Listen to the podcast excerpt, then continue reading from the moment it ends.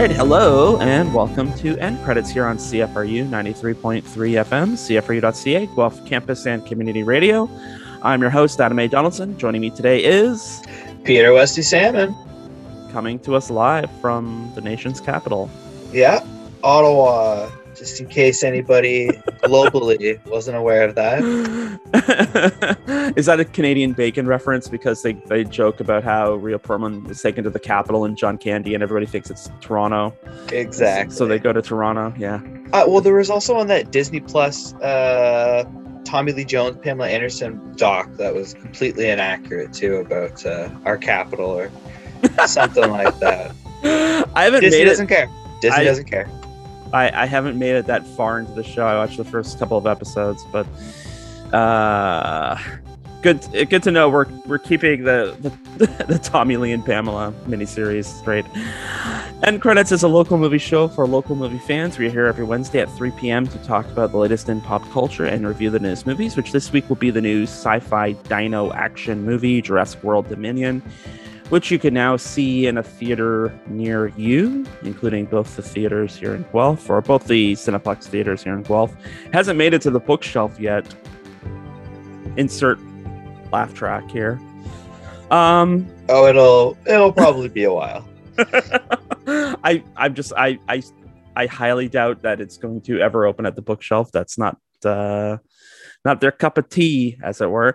Um so for the first part of the show here, uh we thought we'd play uh a homage to the first Jurassic Park, which came out in 1993, by talking about some of the other uh favorite movies that came out in 1993, which is now almost 30 years ago. Um, I remember uh, going to the theater to see Jurassic Park. It was kind of a big deal. Um, I remember. do not recall that, but uh, I hope it was fun. No, of course it was fun. Um, seeing Jurassic Park on the big screen when you're. How old was I? 13, 14? Oh, so you could have gone by yourself. Uh, that would be fun. Well, I think I went with all my sisters and I went uh, with a parent because it was. It's weird to think of Jurassic Park PG thirteen movie as a family movie, but that's uh, sometimes Different that's different times. That's right. I remember those days. Oh boy, '93, missing it. well, we're not missing it too much because we are doing talking about the movies from 1993 for the first part of our show here. So, Peter, why don't you begin by telling us one of your picks for favorite movie from 1993? Okay, so starting with the third, uh, I was having trouble with this because even though a lot of directors or actors I love, such as the Sandman Sandler, uh, had been in a lot of works in the 90s, 93 just didn't seem to have. I think a lot of people knew about Jurassic Park and the competition. So the only one there is uh, Conehead. So uh, I had a lot of I had a lot of difficulty picking a favorite. Um, but uh, then I noticed there's a lot that I loved when I was first born, 94, and that I saw when I was young, and that played a huge role in just my enjoyment of fiction all around. Uh, so, number three, The Secret Garden uh, Mm. by director Agnieszka Hollands, uh, 1901. Uh, just fictional look at uh, someone in a secret garden and uh, s- a sickly kind of rich, rich, rich dude, and kind of a, a romance and a you know a fusion of that and imagination of the garden. It's honestly just a, a huge uh, look into gardens and how awesome they can be. And I just personally love the uh, English old countryside vibes, uh, just all around, uh, and a lot of the kids' books that I read that I had read to me, and that my mom is a librarian at the university deals with, like the curations and such, Mm. uh, is this old 1900s uh, English literature and just the depiction of that era uh, all around. And uh, the Secret Gardens does that well, and I love it. It's also just nice, and I'm glad uh, to include it because uh, Agnieszka Holland, uh, a woman, right, and especially Mhm. back then, that was uh, a lot more, a lot more rare. So Mhm. yeah, it's just a, a lot. So I, I, I'll admit it, it's been a long time since I've seen it, but I still have visions of the garden itself and the uh, paraplegic individual hanging out with his his shotty, who he loves uh, quite a bit. It, com- it comes in my dreams a lot. There's a lot of Secret Garden in my dreams and in my heart, absolutely. So yeah, number three, The Secret Garden. Interesting. Uh, yeah, I was just looking at it here um, on the wiki. Uh, Frances Hodgson Burnett wrote the original book, of course. Um, Caroline Nobody Thompson. noticed when Mhm. it comes. Nobody, nobody really have noticed when it comes to the main actors. But yeah, she, yeah, Maggie Maggie Smith's in it. Maggie Yeah. Smith, Dame Maggie Smith. But what what I find interesting is uh screenplay by Caroline Thompson, who uh also co-wrote Edward Scissorhands and The Nightmare Before Christmas, and uh Roger Deakins cinematography, or he he co-cinematographed it uh with Jersey uh, Zelensky. Um, so maybe that was a situation where one of them replaced the other. I don't know, but uh, Yeah. no, it was a phenomenal. And I always, um, in our bookshelves, we had the the book as well. So I always, hmm. yeah, it's just always been a strong presence. So I'm glad that it was 93, even though there was no Sandman picks. It had the Secret Garden. It almost makes up for that. yeah, that was a couple of years before Adam Sandler uh, made his way. I mean, but even before he was like doing uh, supporting bits and like Airheads and things like that. Mhm. Uh, for for my first pick, I have something a little bit different. Uh, it is called Alive, and it is based on uh, also based on a book, but it's based on a true story. Piers Paul Read's uh, book Alive, the story of the Andes survivors. It's about a uh, Uruguayan rugby team that crashed into the Andes Mountains in October 1972. And uh, I think it was 60 some odd people um, were on the plane um, when it crashed into the mountains. Uh, I think I can't remember exactly. It, it, it was like a foggy. They were passing over the mountains. There was fog. There was weather, turbulence, and things, and uh, they just uh, basically slammed into the mountainside. Um, so there was initially a, a fairly large group of survivors, about 30 survivors. Um, they uh, struggle to survive because they're out there on the mountain in the elements, the snow, the cold. Um, they do their best. They run out of provisions, and of course, this is the, the controversial bit of the story: is that they do eventually have to resort to uh, cannibalism. They do start eating the remains of the people who died. Um, it's treated very, very respective, respectably in the film. Like it's not like now it's time for cannibalism. It's It's an uh, appropriate slow burn. it's an appropriate slow Yeah. burn. Right. It It's- actually the, the the cannibalism, I believe, it's kind of it's it's the peak. It's around the same time that uh, the traveler Mhm. has sort of discovered that they can escape. Right? It's it's at a good Mhm. it's at a good timing, like you said. it's like yeah there it's like if we're going to get off this mountain we kind of have to do it ourselves. And that's when they send out like the first like search party to try and find the tail where the radio is. Mhm. um but i mean what's interesting about this film um obviously aside from the cannibalism is uh the talent involved. So you have ethan hawke uh josh lucas illeana douglas uh danny nucci canadian actors like bruce ramsay and david corbett. Um obviously none of them are uruguayan but um that's not uh uh, an unusual thing in the 90s for these sorts of stories um, but it is a stacked cast uh, They're all British in the Secret Garden. I'm just saying.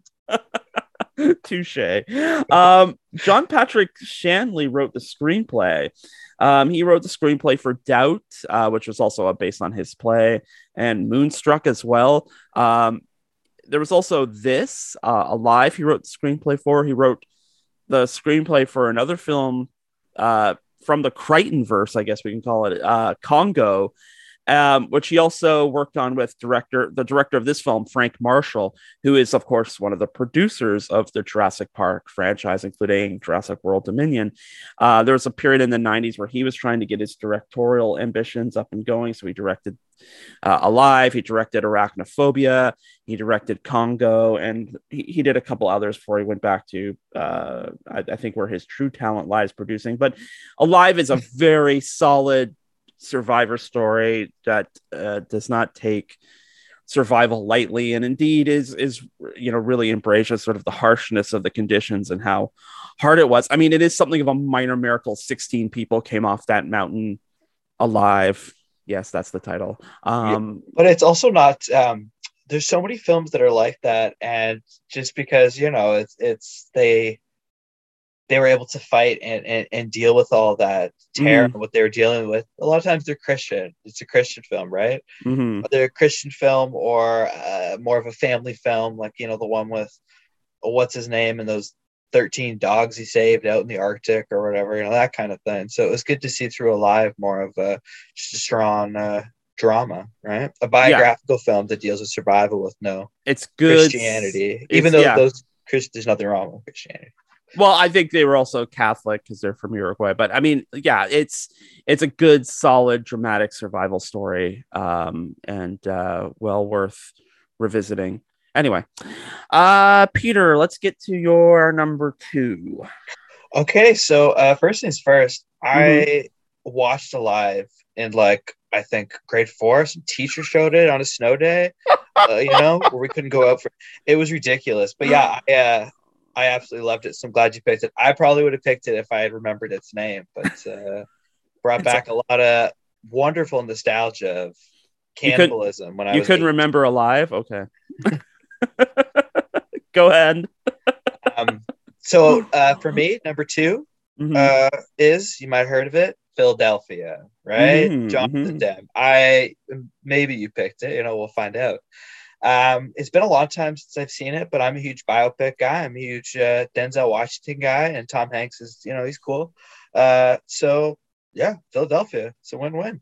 It's also a really great uh, look at HIV and AIDS, something really serious, right? And uh, even though, uh, although still not enough, we do have a lot of uh, gay inclusion in, you know, current works. Um, this was I wouldn't say groundbreaking, but it was phenomenal to see like a genuine a blockbuster biopic revolve around um, what you know gay men have to uh, deal with and how AIDS affected them and what AIDS really is. You know, mm-hmm. I think it also just all around explained more about AIDS because it was still being viewed as something like if you're gay you get it right but mm. i think even though philadelphia of course focuses on that it focuses on that homophobic viewpoint including other people, you know, uh, getting the HIV, other characters throughout it. And it's just, uh, yeah, a great look at uh, AIDS with phenomenal acting. Mm-hmm. Um, it's been a while since I saw it, but again, uh, it's a blockbuster one, right? So I think it's phenomenal that uh, a gay focused uh, film was able to make, let's see, two hundred six uh, dollars, right? Mm-hmm. So, uh, I think it's good to just keep mentioning Philadelphia too for that reason, and uh, keep uh, giving it the deserved respect that it garnered, and I hope uh, still does. Um, and also because Denzel Washington, my favorite part, uh, race. Race was uh, brought up a bit because I don't fully remember in the film, but it was, uh, you know, the race was was kind of involved with the AIDS too, being more common and uh, you know a black individual. So it was good that they, uh, you know, dipped into that a bit too yeah, there, has been a long-standing um, issues of homophobia in a lot of racialized communities. Um, but yeah, it's oh, it, it, it it deals related to that as well, does yeah, it? Oh, okay. Yeah. So it's that's, that's, I that's what I mean because that you know, just makes it that makes it even more special. That shows it's showing both sides. It's cool. Yeah, and I think that's part of it too. There, you know, it's there's something about Philadelphia that's almost like quaint uh, in, in terms of the way it kind of tepidly deals with issues of, you know, uh, equal rights, discrimination. Um, you know, uh, Tom Hanks has a the Tom Hanks character has a partner film played by I think it's Antonio Banderas, and um, you don't see a lot of like like obvious like obvious sort of romantic stuff going on between those two because I think there was still a lot of, you know, uh, queer fright at the time. That's why I was saying, yeah, that even though it's something that should be remembered, it mm-hmm. wasn't like a grand, it wasn't, it wasn't like a immense step forward because of that. They definitely did. It was more, uh, Well, there there, there was some conservatism in it as well. Uh, Yeah. There is the one scene though that's so when he in court pulls his shirt up and shows uh Mhm. shows the AIDS. That's that's some real bleep right there. That's like yeah it's it's it's an important reminder just like how brutal this disease was and and Yeah, like but- a lot of the misinformation about it too because there's a scene where he goes to see denzel washington because they were like acquainted before the, the denzel washington character takes up his case. And uh they're shaking hands and he says oh hey what's been going on? And tom hanks says oh i have aids. And then he quickly like pulls away like it's just uh, like this whiplash effect where he pulls his hand away as they're in the middle of a handshake.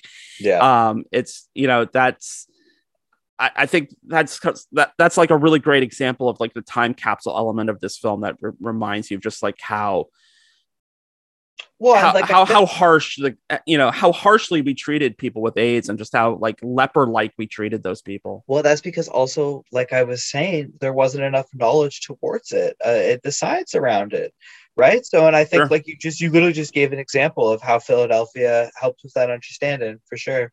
Mhm. But like you said, I, I don't think there was enough um, scenes where it showed just them, you know, like gay, sexual yeah, stuff going on. You know, as there would be in uh, a male woman uh, based film. yeah, that's yeah. I don't think Yeah. that's the flip Milk, side of it too. uh, Milk makes up for it, right? But that's that's a while away still. Yeah, that I mean, it was also this was also the same year of Six Degrees of Separation, where there was also that thing where Will Smith plays a gay character who didn't want to be filmed kissing another man, and Really, I didn't know that. yeah, Mr. that's they, they used a they used a kissing double. If you watch that film, you notice it's you don't see uh, Will Smith's face as he's kissing another man. Anyway, uh, my number two again, something a little bit different. Um, is Fire in the Sky, which is a you know a perfect little 90s movie because it's about alien abduction. Um, this guy Travis Walton, he was out in the the wilderness. I think he was a logger. You know, he worked in the woods uh, with with a group of friends and uh, or a group of coworkers, and they were friends. Uh, but he gets abducted. He gets taken up into the ship. He is found five days later um, in the middle of nowhere, and uh, they're trying to sort out. Obviously, while he's been missing five days, um, it's assumed that his friends did something to him, and they're you know investigated until he's found and. Uh, then his story is uh, told, and it's based on the book written by Travis Walker about his experience and um, the recovered memories he had. Um, but it's also well, well, it is also about like the the abduction, and the abduction scenes are genuinely horrific. Uh, what they do to him, and you know, like stuffing gross black goo down his throat and sticking stuff in his eye, and and wrapping him up in this like membrane. And the, the alien i don't know if it was makeup or if it was like puppet creatures that they built uh, but they are very frightening. Um, the way it is staged it is uh, it, you know you it, there's nobody's joking about anal probes in this movie let's put it that way. Um, but it's also uh, like this deeply personal dramatic story too where like how he has essentially what we'd call now post-traumatic stress and how that affects his friends who witnessed his abduction but they're not sure they believe what they saw. It's um it, it's an interesting movie. And again the talent behind this too. You have uh tracy torme who's uh, sort of famous in sci-fi communities because he was a writer on star trek next gen in the early years he also i think he created sliders or he was like a showrunner on sliders um but also Bill Pope was the cinematographer. So I mean, that's why a lot of the the abduction scenes really kind of jump out in, in your memory. And I, I wanted to highlight Fire in the Sky too because um, the Shout Factory is bring is releasing a special edition of it on Blu-ray in a couple of weeks. I think this week or next week. So um, if you remember, okay, so Fire, it, it has a, a fan base. Okay, because Yeah. I'm not gonna lie, I hadn't heard about it, but that's good.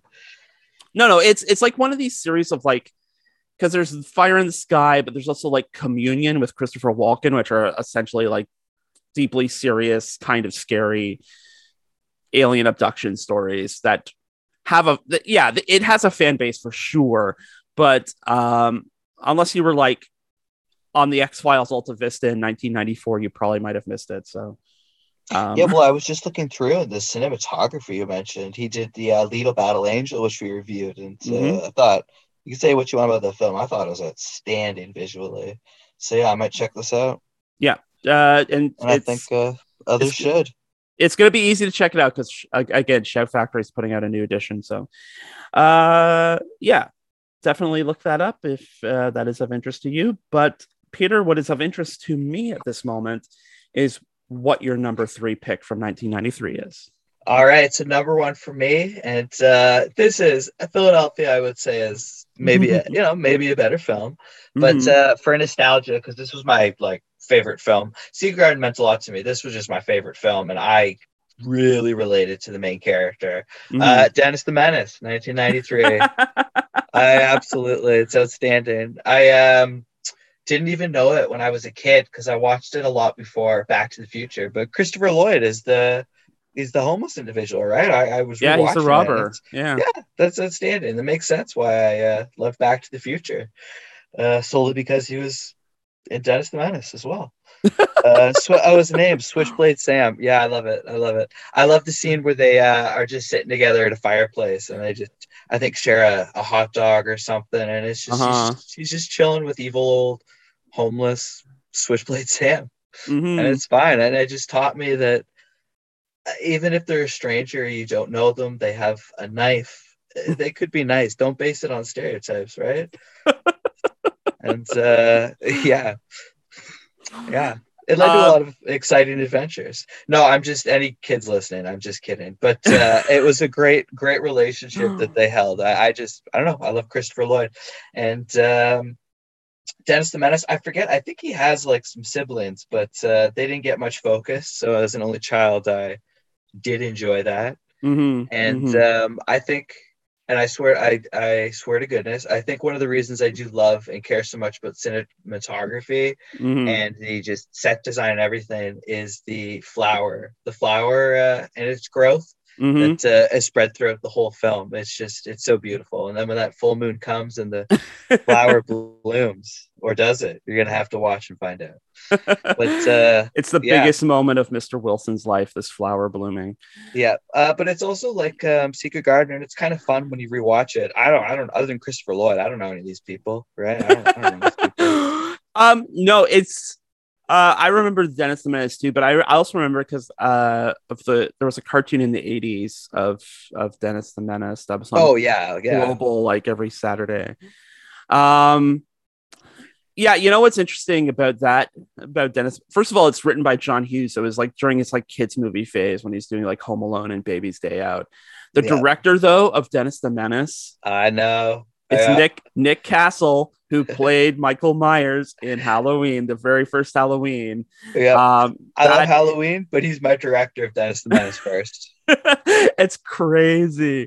That is the. I mean, that's that's the craziest thing about this. One of the other thing I like about this, I like. I, I remember liking Walter Matthau as Mr. Wilson, but I also remember there's a scene where Dennis is talking to Mrs. Wilson, where we get a mm-hmm. definite con, a definite confirmation that um, his parents, Alice and Henry Mitchell, are definitely keeping the home fires burning, um, as it were. Where he goes into uh, Dennis.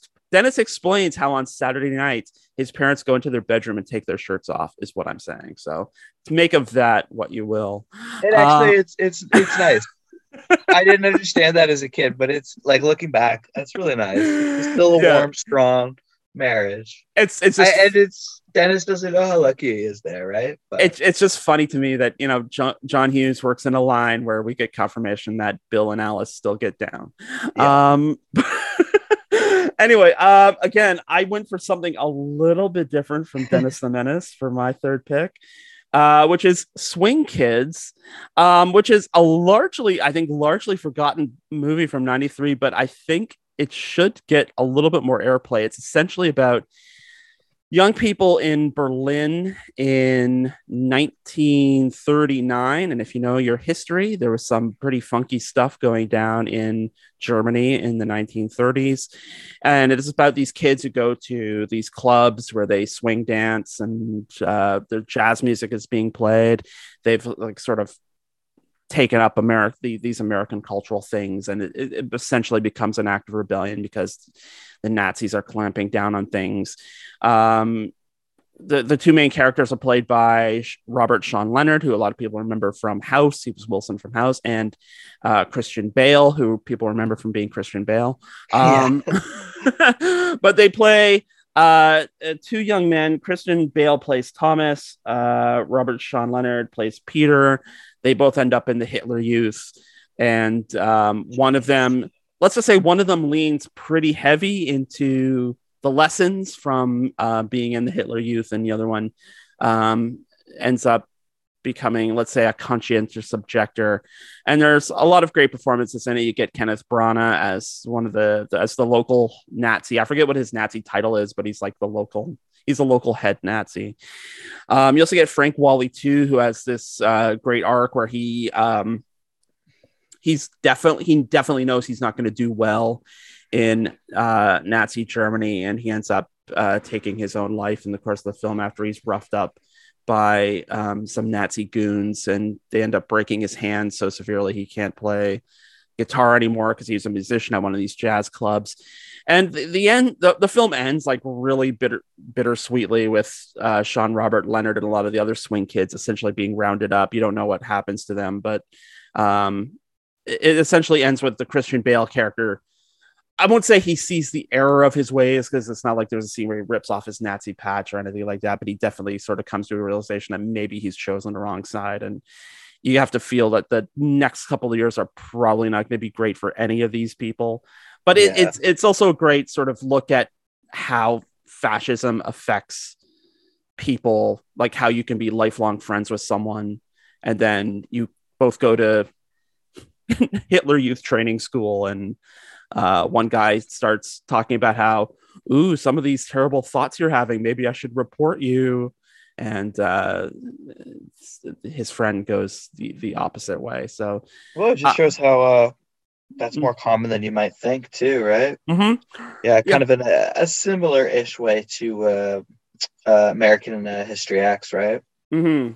Yeah, there's a lot of, I mean, it's, it's it's interesting that you get this movie in 93 because it sort of presages a lot of that uh, american history x also the it presages the full-on return of swing music in the late 90s so like the cherry poppin' daddies and the brian stelter orchestra or brian brian seltzer orchestra i think it was um, so I remember that. I remember like Zoot Suits. I mean, this was around the time Vince Vaughn and john Favreau made Swing. You helped too, make so. it cool.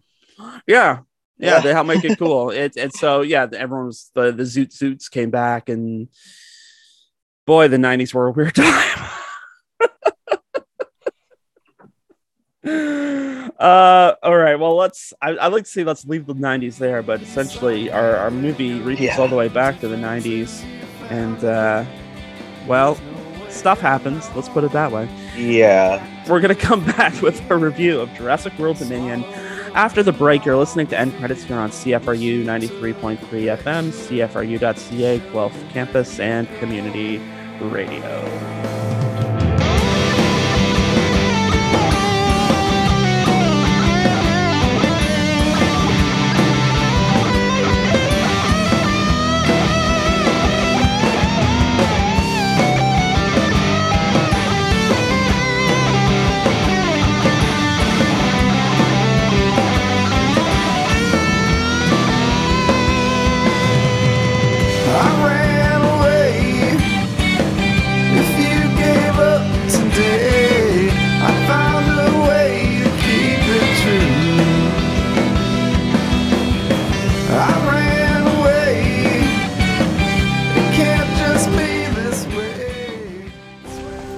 We gotta go.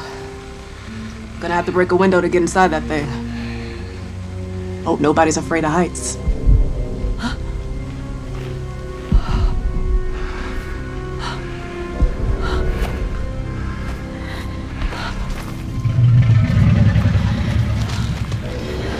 Don't, don't move.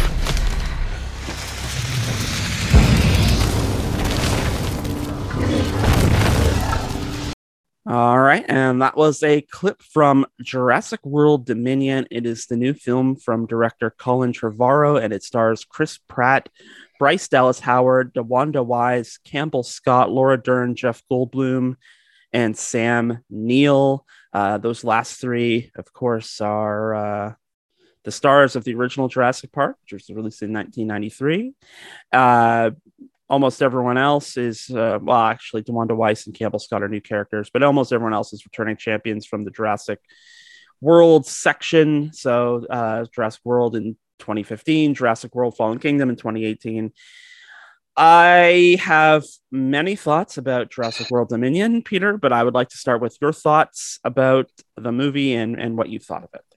Uh, I thought all around it was a pretty, uh, pretty awful film. It was, was not good. Um, I'm a pretty, uh, I'm pretty neutral when it comes to the Jurassic World, but I, I think this is and Jurassic Park series. But I would say this one uh, is the absolute uh, worst uh, by far, and I really did not like the previous one. Um, but this one was just, I think, what bothered me the most. It wasn't even that it was boring like the ones prior. It was very cringy. It Mm. was very focused on nostalgia, which was cool like five years ago, but now Mm. it can't be in your face to the exact same way. So, you know, Laura Dern, seeing the Dr. Alan Grant guy, it, it's just, yeah, all the romance and just everything Jeff Goldblum said was just I had already heard it from him. The um it's it's his one really huge speech to Laura Dern near the end is is awful. It's like a monologue and it's awful. And it's like everything we've already heard him say about the dinosaurs. Mm. And yeah, so um uh, another issue for me is I was really excited because um, unlike the ones prior, which are pretty dominantly CGI, this has more uh, animatronics than the last Mm. couple have, and I'm a huge fan of that. But um, it didn't really, it didn't really improve the dinosaurs to any degree. I think a, a bit when it comes to the, you know, FPS, uh, Mm. whatever it's called, the film, not video games.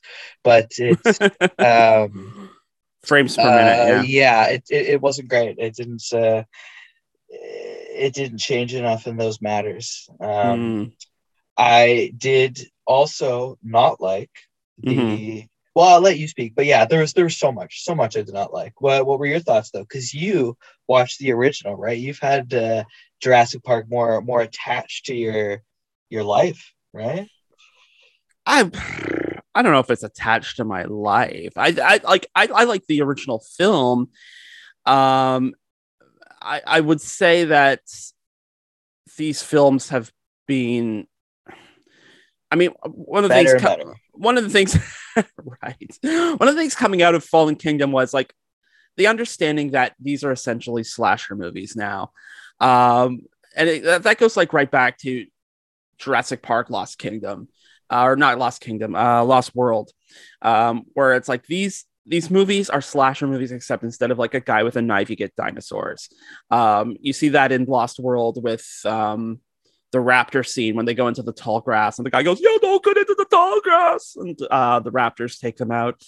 Um, and then you see that in uh Jurassic Park 3 where they're in the, the on the island and the dinosaur swallows the satellite phone. And so you know whenever you hear the phone ring you know the dinosaur is close. Um and then you know Jurassic Park, Jurassic World Fallen Kingdom is essentially a haunted house movie where the dinosaurs are the the ones haunting it. And just it, it's it's it's just been going that way ever since. One of the things I will say in Dominion's favor is that it didn't feel like a slasher movie. No, but they, they, you like you said they were going in that direction, and if they're going to do that, maybe they should have just gone full throttle in regards to that. Because, like I said, they tried to make uh, too much character relationship, too much talking, and, That's and I mean cringy, cringy comments. So I would have been okay if it was more just uh, that's the problem is that near they're- near a horror, even more so than the. But it's because, like you were saying earlier, the first one it was like a family film, right? And I think they're Mhm. still trying to hold a bit of that together. Mhm. Well, I think the problem, one of the big problems here is that there are two different stories going on and they don't tie together very well. Actually, before that, what I will say is that I was confused. I, I it had been a while. I, I didn't the first three. It had been a while, and uh, I just saw the uh, first two of the world one in theaters. So yeah, I Hmm. was. the the, here's the thing the movie starts off with saying, here's the problem.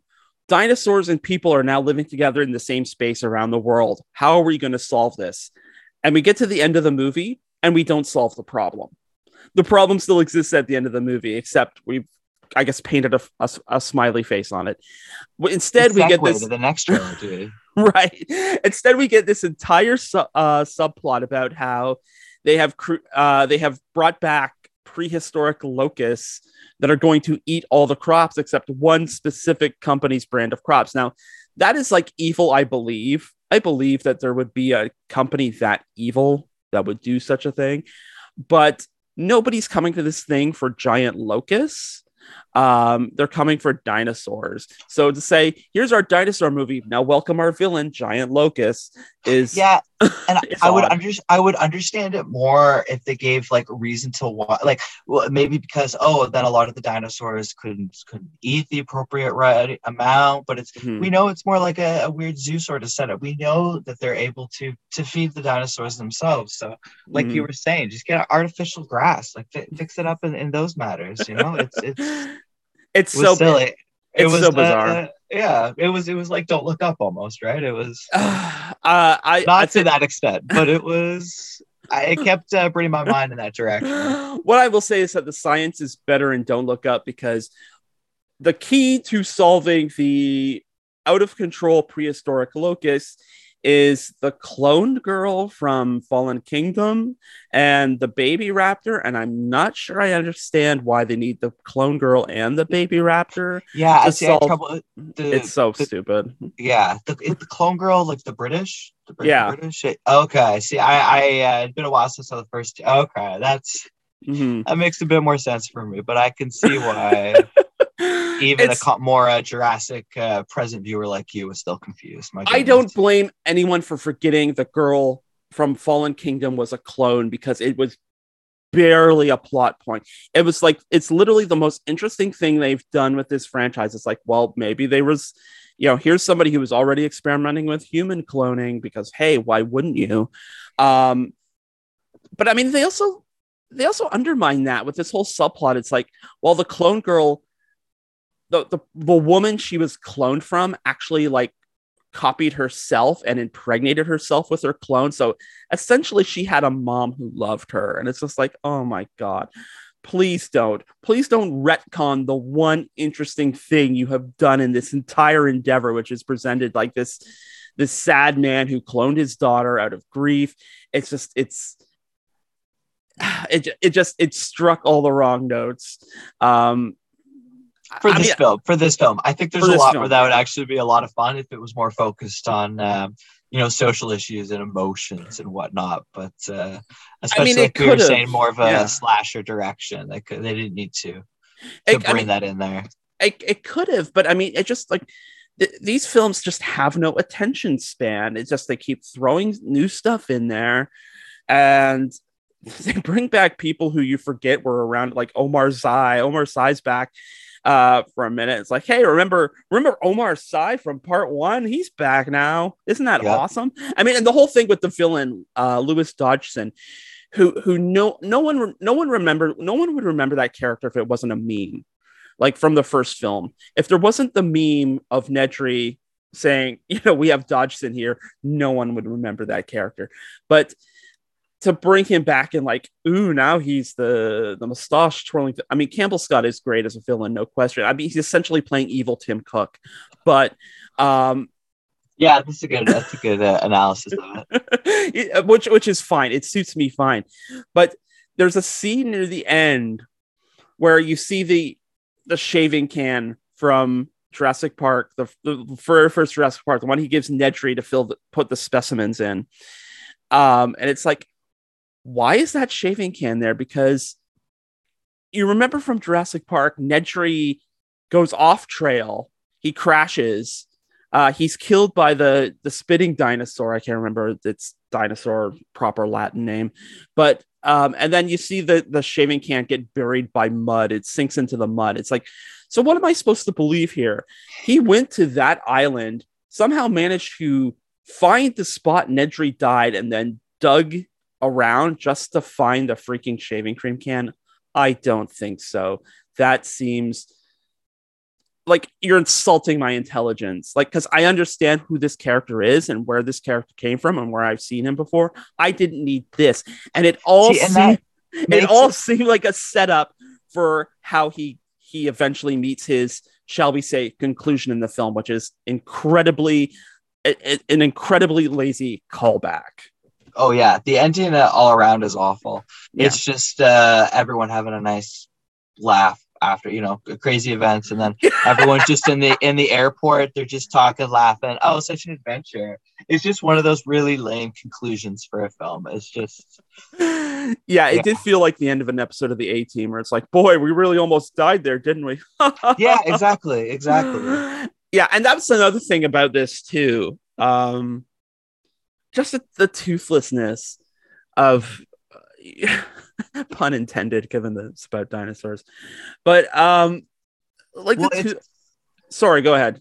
Well, I was also going to just say because one of the people at the end, uh, Joanna Wise's character, right? She's a great actress. Mhm. but it's just the character and the usage of it and it's like that for so many of these people so i, I just feel bad in those regards as well I was so mad because you get you get um Dichen Lachman in this film as like a dinosaur like terrorist. I don't know what she like I don't know exactly what she is, but she's walking around in high heels and leather pants, which is awesome.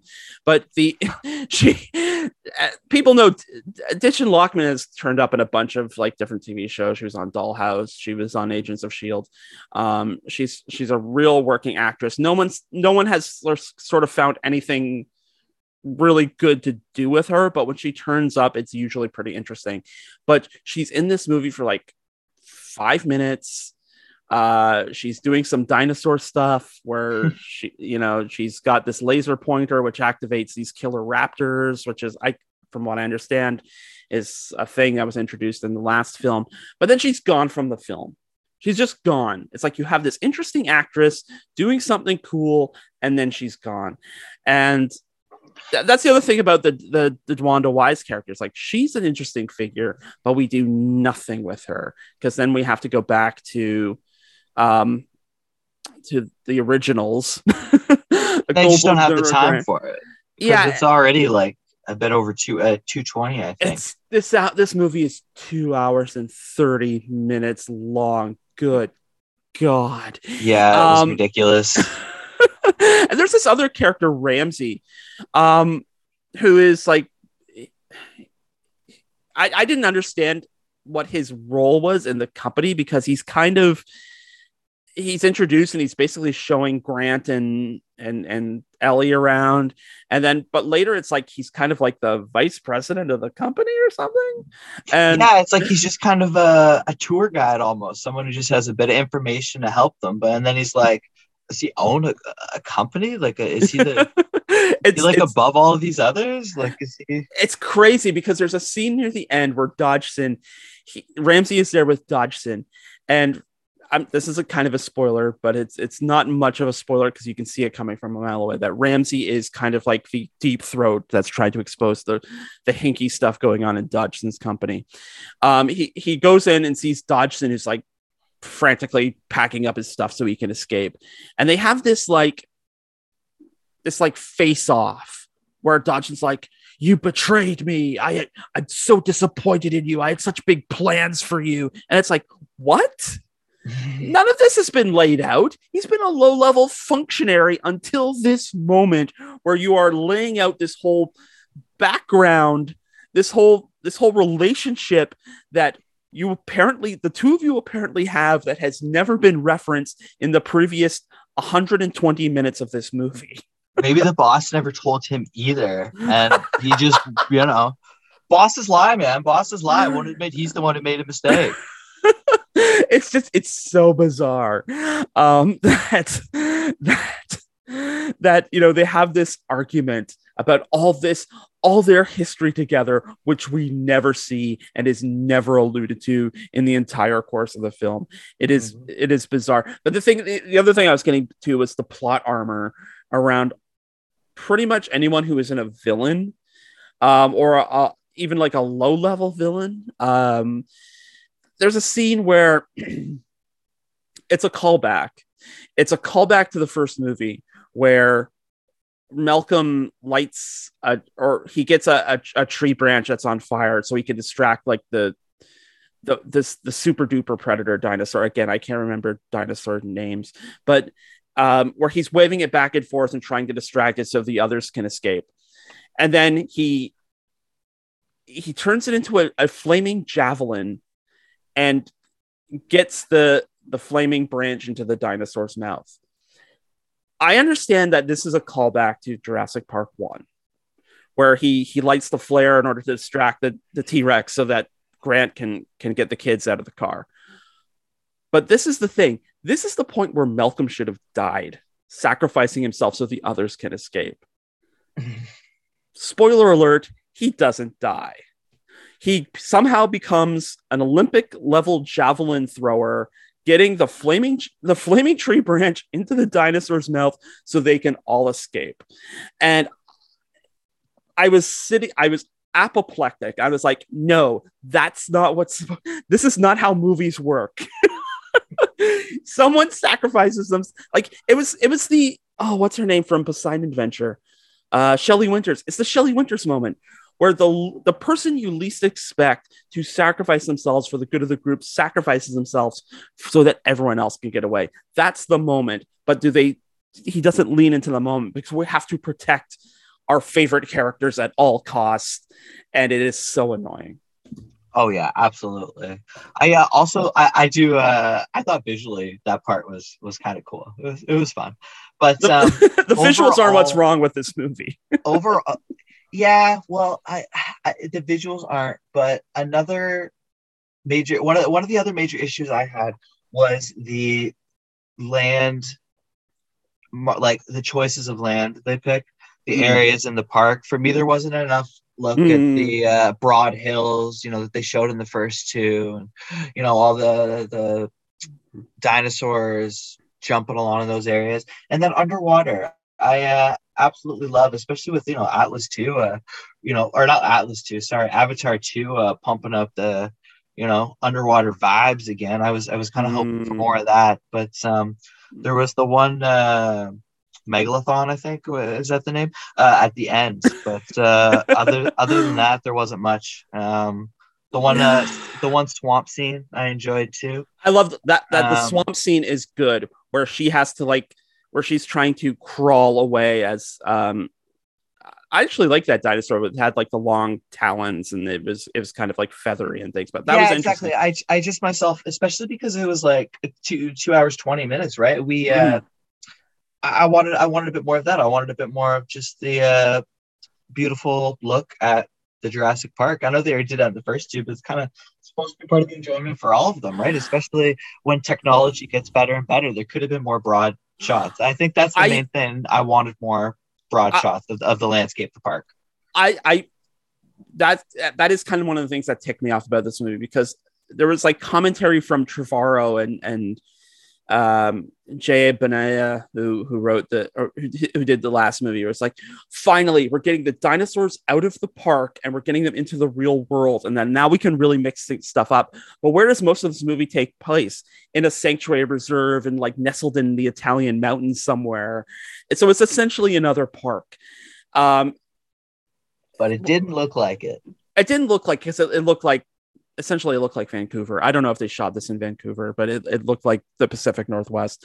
Um, but it, the, the whole thing was like, we're getting them out of the park. Oh, they did shoot it on Vancouver Island. I just looked that up. Jeez yeah. Louise. Um, but the whole thing about getting them out of the park was like now the dinosaurs are in the real world and we're going to show things and, and how they interact and like, you know, actual places you may recognize. But then it we we we go to an entirely new park and it's almost like it, it just looks a little different. It looks like Vancouver instead of looking like Hawaii. Um, but that that that was kind of like another missing opportunity because there are like scenes where you get like the dinosaurs like running with horses like in the like the Sierra Nevada mountains and there's a scene with like the brontosaurs walking with um, elephants across the savannah and things. It's like that's kind of what I thought this movie would look like. Instead, Yeah, we get like a whole we get it's like, hey, we're building another park because that's worked so well in the previous five times we've done this. Yeah, I'm curious how many more times they'll try that out before they uh, admit it's not the appropriate path. Okay, we're gonna build one more park, but then that's it. Last time. last I know I said that last time. I know I said last time. This is the last time. I swear. I this this this is it is it. Yeah. um Col- Yeah. What's his name? We didn't even mention the director's name. Colin Trevorrow. Colin Trevorrow. You failure. Well, you know what? He started off very interesting. Like Safety Not Guaranteed is a fun movie. Um, Oh, he just probably got. He's you know he's been uh, getting dominated by the. He's controlled by whatever company it is. and I, I understand why people hate the Book of Henry. I don't hate the Book of Henry, but I understand why people hate it. Um, and there's I, I did I did actually read his like episode nine treatment, his Star Wars episode nine treatment, and it is rough, but it is easily better than whatever they were trying to do with Rise of Skywalker. So there is talent there.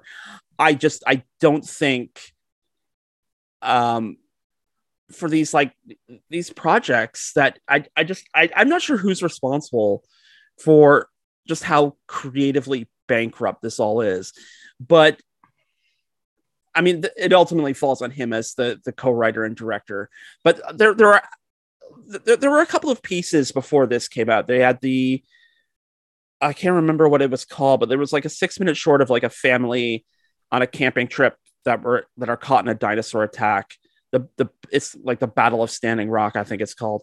And then there was the prologue that came out last summer in IMAX with the Fast Fast and Furious movie that you can now watch on YouTube, where it takes place 65 million years and then flash forwards to today and, the, and a dinosaur attack on a on a drive-in somewhere. Those two shorts have more creativity and more punch than the hundred and now I got to do math in my head. 150 minutes of, of of this movie. It's just like you you he released these two initial nuggets, and it's like this is the movie that's coming, and you don't get that movie. And I think that's that's Makes kind of even where the fault lies. I mean, it, yeah, It it's- hurts. It, it, it hurts. It- that's right. It hurts. It's just like it's it's just more of this creatively bankrupt legacy sequel stuff, and it's I, I it makes me very sad that it's made 143.4 million dollars this weekend.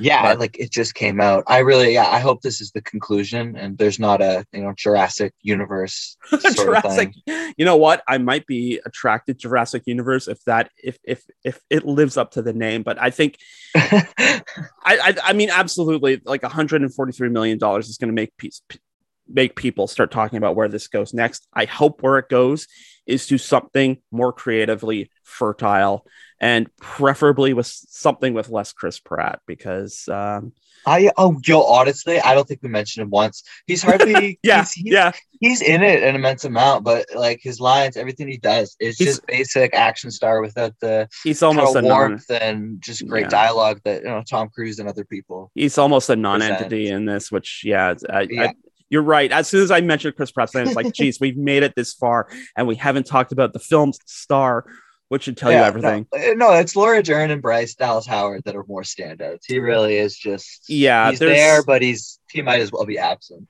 Yeah, yeah, unfortunately. Well, There that's it for this week's show. yeah, we got him in at the last, literally the last, go, literally, literally the last minute. Um, that's it for this week's show. We hope you liked it, and if you want to listen to it again, you can find us on our website at endcreditsradioshow.com. You can download it from the Guelph Politicast channel every Friday at Podbean. Or through your favorite podcast app at Apple, Stitcher, Google, TuneIn, and Spotify. And speaking of Spotify, you can find the music or much of the music that you hear on End Credits just by looking us up on Spotify. Search for End Credits on CFRU. You can find us on social media on Facebook at End Credits Radio Show and on Twitter at End Credits Radio. And Peter, where can people find you on the proverbial internets? As per usual, YouTube and Twitter, Mr. Tarak. That's uh that's it. And as per usual, I'll be All back. as per usual, I'll be back here on CFRU uh, Thursday at 5 p.m. for news and politics on Open Sources Guelph with Scotty Hertz. In the meantime, I'm on Twitter and Instagram at Adam A. Donaldson, and you can find my news and politics site at guelphpolitico.ca. And stay tuned for more great programming here on CFRU 93.3 FM, CFRU.ca, Guelph Campus and Community Radio. We shall see you again next Wednesday at 3 p.m. for more end credits, and we will see you then. Música